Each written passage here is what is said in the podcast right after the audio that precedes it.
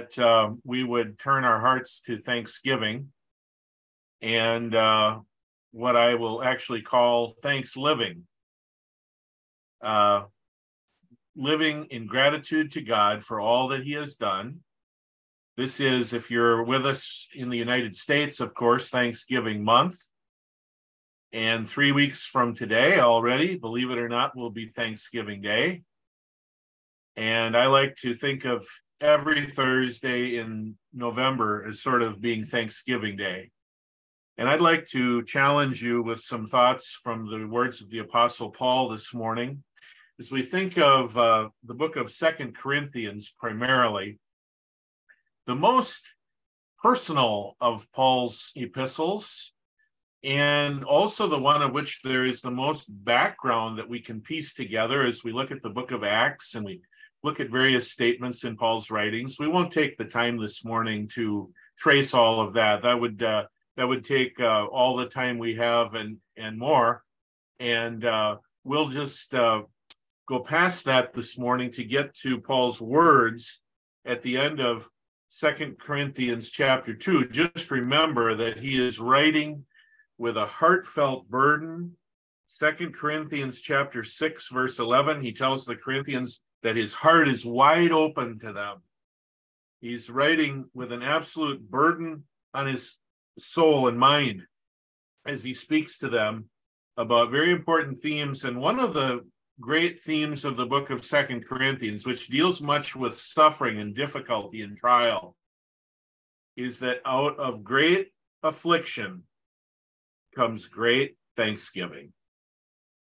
And Paul brings that subject up in chapter 1, verse 11. Thanks may be given by many persons on our behalf. That's his hope, that's his heart as he writes to the Corinthians. And at the end of Second Corinthians chapter 2, one of the most amazing thanksgiving passages in all the Bible. Second Corinthians chapter 2, beginning in verse 14, Paul says, Now thanks be to God. What a wonderful statement, even if it just stopped there. Thanks be to God. Uh, it's amazing to think of uh, the Apostle Paul's incredible difficulties that he dealt with with regard to the people in Corinth and church there, the trouble that it went through, all the things that Paul walked through with them. And yet Paul could still say, Thanks be to God. It reminds us of his startling statement at the end of 1 Corinthians chapter 15, verse 57. Thanks be to God. As he closes the great resurrection chapter in a flurry, talking about our need to be steadfast and immovable, always abounding in the work of the Lord. But here in 2 Corinthians 2, Paul says, Thanks be to God who always leads us in triumph in Christ. Now, Paul is talking about something specific here, which is a Roman triumph procession or parade that the Roman military would give on rare occasions for specific types of victory to Roman generals, honoring them in a very specific way. Again, I won't go through all those background details with you this morning, but I invite you to check a Bible encyclopedia or commentary if you're interested and, and search the scriptures further and think about those things. It's very interesting. But the idea is that the Roman general who was being given this tremendous elite honor, it would be uh, would be bringing up a parade that included, of course, his own soldiers and the captives they had taken in the war, in the battle. And there was a unique fragrance that would be given off by incense that would be burned through this elaborate procession, and also by flowers that would be thrown out, strewn in the street, and crushed.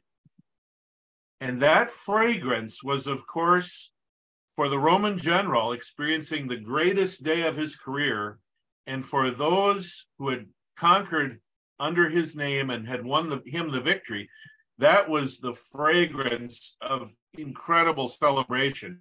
again, for uh, all of us here in the United States, you may have watched the World Series end last night and seen the celebration at the end of the game. That would give us just a, a picture of what these soldiers would be experiencing. But if you were a captive marching to enslavement or more likely to your death, that fragrance was the most horrible smell you've ever smelled. Paul is drawing on this background in 2 Corinthians 2 when he says, Now thanks be to God who always leads us in triumph, in this triumphal procession like a Roman general would receive on such elite occasions. Through us diffuses the fragrance of his knowledge in every place.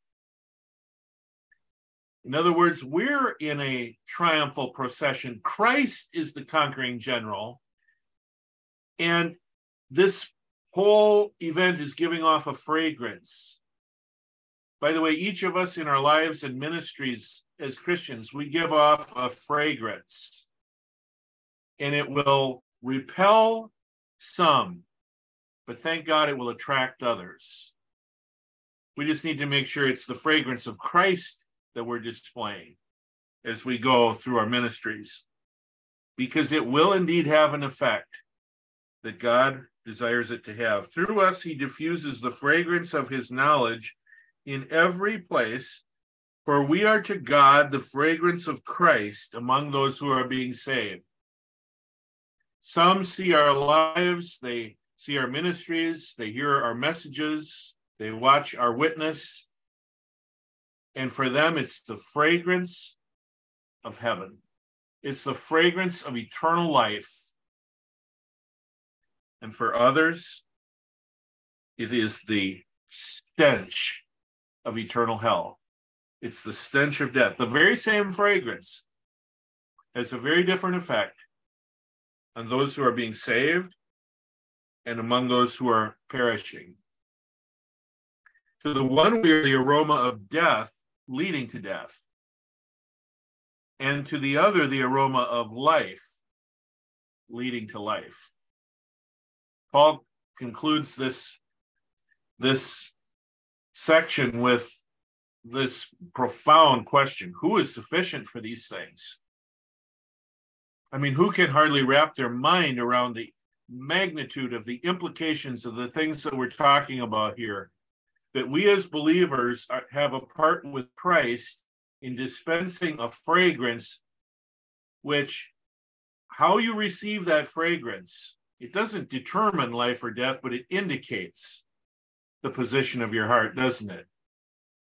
No one is saved or lost by smelling a fragrance, but the way they receive the fragrance indicates the status of their heart and their life and their spiritual condition. Those who believe in Christ, those who've trusted in Christ alone, that he is their Savior who died for their sins and was buried and rose again, the eternal Son of God, came from heaven to earth to take our place on the cross, to be our Savior, to be the Messiah. Those who have received him by faith alone, we who have that hope, we we receive this fragrance, and it is a breath of life. But then, those who do not know Christ, they hear the message, they see the performance, they watch us in our lives, they smell this fragrance of the gospel of Christ, of Christ as the great King, the wonderful Lord that we know. And they receive that fragrance and it's the stench, the smell of death. And you know, how do we practically, because we're talking, of course, about a fragrance as a as a metaphor, as a picture here. How do we practically know whether someone is a believer or an unbeliever? Whether they, as a believer, are really living in obedience in trust of Christ for their daily needs. I think the key is the beginning of this whole section in verse 14. where Paul says, Thanks be to God. Can you give thanks when you smell the fragrance of Christ? Do you give thanks for the gospel? Do you give thanks for the work of God in the world, in his providential leading that's brought you to this place where you are today? Do you are you a thankful person? Can you give thanks to God for all that he has done? You know, if you're and I trust everyone in this call, I'm sure professes to be a believer in Christ, and I, I trust that is indeed the case. I'm not attempting to plant doubt in your mind. But if you're not a believer, if someone is not a believer, they really can't at the at the very base, they really can't be a thankful person because they really don't understand the grace of God. But a hallmark for a true believer is that we are thankful. Now, we don't do that perfectly. We all need to improve. We're encouraged, we're commanded to give thanks in everything. But giving thanks is truly an indication, having a thankful heart is truly an indication that someone has received the fragrance of life in the gospel of Jesus Christ. Paul says, Thanks be to God we are those who receive the fragrance of life leading to eternal life. Now, I believe Paul also speaks of a similar point in Romans chapter 1, verse 21. And this is, of course, a lengthy section in which Paul talks about the effects of the depravity of man and how man is just spiraling down as it were, out of control all the way to death and hell. The wrath of God is revealed from heaven because of the depravity of man evidenced in the most godless ways. And we're seeing that in our world today. Where does it all begin to unravel? You know, when, when my wife and I were in Heidelberg, Germany, several years ago on a Reformation tour, we toured the remains of the Heidelberg Castle and I have a wonderful picture of a spiral staircase that you can go down from the top of the ruins of the castle. You can walk down into this hole, a spiral staircase. Looks like the makings of a horror movie. And you just think, what if someone were to walk down that spiral staircase and the step broke and you were plunged down into eternal darkness? That step is the step of thanklessness. In Romans 1:21 Paul says that all of society, all of civilization breaks down at this point because although they knew God, they did not glorify him as God nor were thankful. That's the key. Thanklessness is the key to the degradation of our society. No unbeliever can truly be thankful in the ultimate sense, nor will they be. And it's thanklessness, ingratitude, that is at the very heart of the conditions that we see all through our culture today that seem to be going down and down and down and down. Let me close with one other scripture from the Apostle Paul. Philippians 4, verse 6.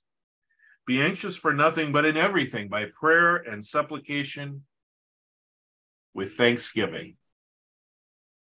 Let your requests be made known to God. Verse 7 The peace of God, which surpasses all understanding, will guard your hearts and minds through Christ Jesus. I'd like to share with you a quotation from the late Dr. D. James Kennedy. He said, One reason for our ingratitude is not the paucity, the lack of God's gifts, it is a superabundance of them that we do not even realize how blessed we are. May we take time this month of Thanksgiving and turn Thanksgiving into thanks living.